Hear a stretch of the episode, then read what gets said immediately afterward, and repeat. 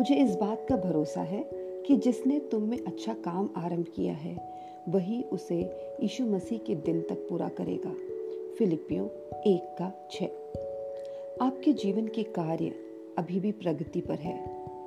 अभी भी आपके अंदर बहुत सारी कमियाँ हो सकती हैं, जो आपकी आत्मिक यात्रा में ठोकर का कारण हो सकती हैं।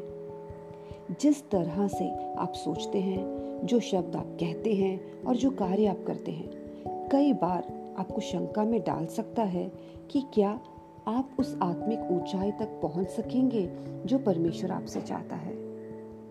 और क्या उन आशीषों को प्राप्त कर सकते हैं जो परमेश्वर ने आपके लिए रखी है? मनुष्य अपनी बनाई हुई योजनाओं को छोड़ देता है, जब वो हमारी इच्छा के अनुरूप में नहीं होती। लेकिन परमेश्वर परमेश्वर के बच्चों के साथ ऐसा नहीं करता।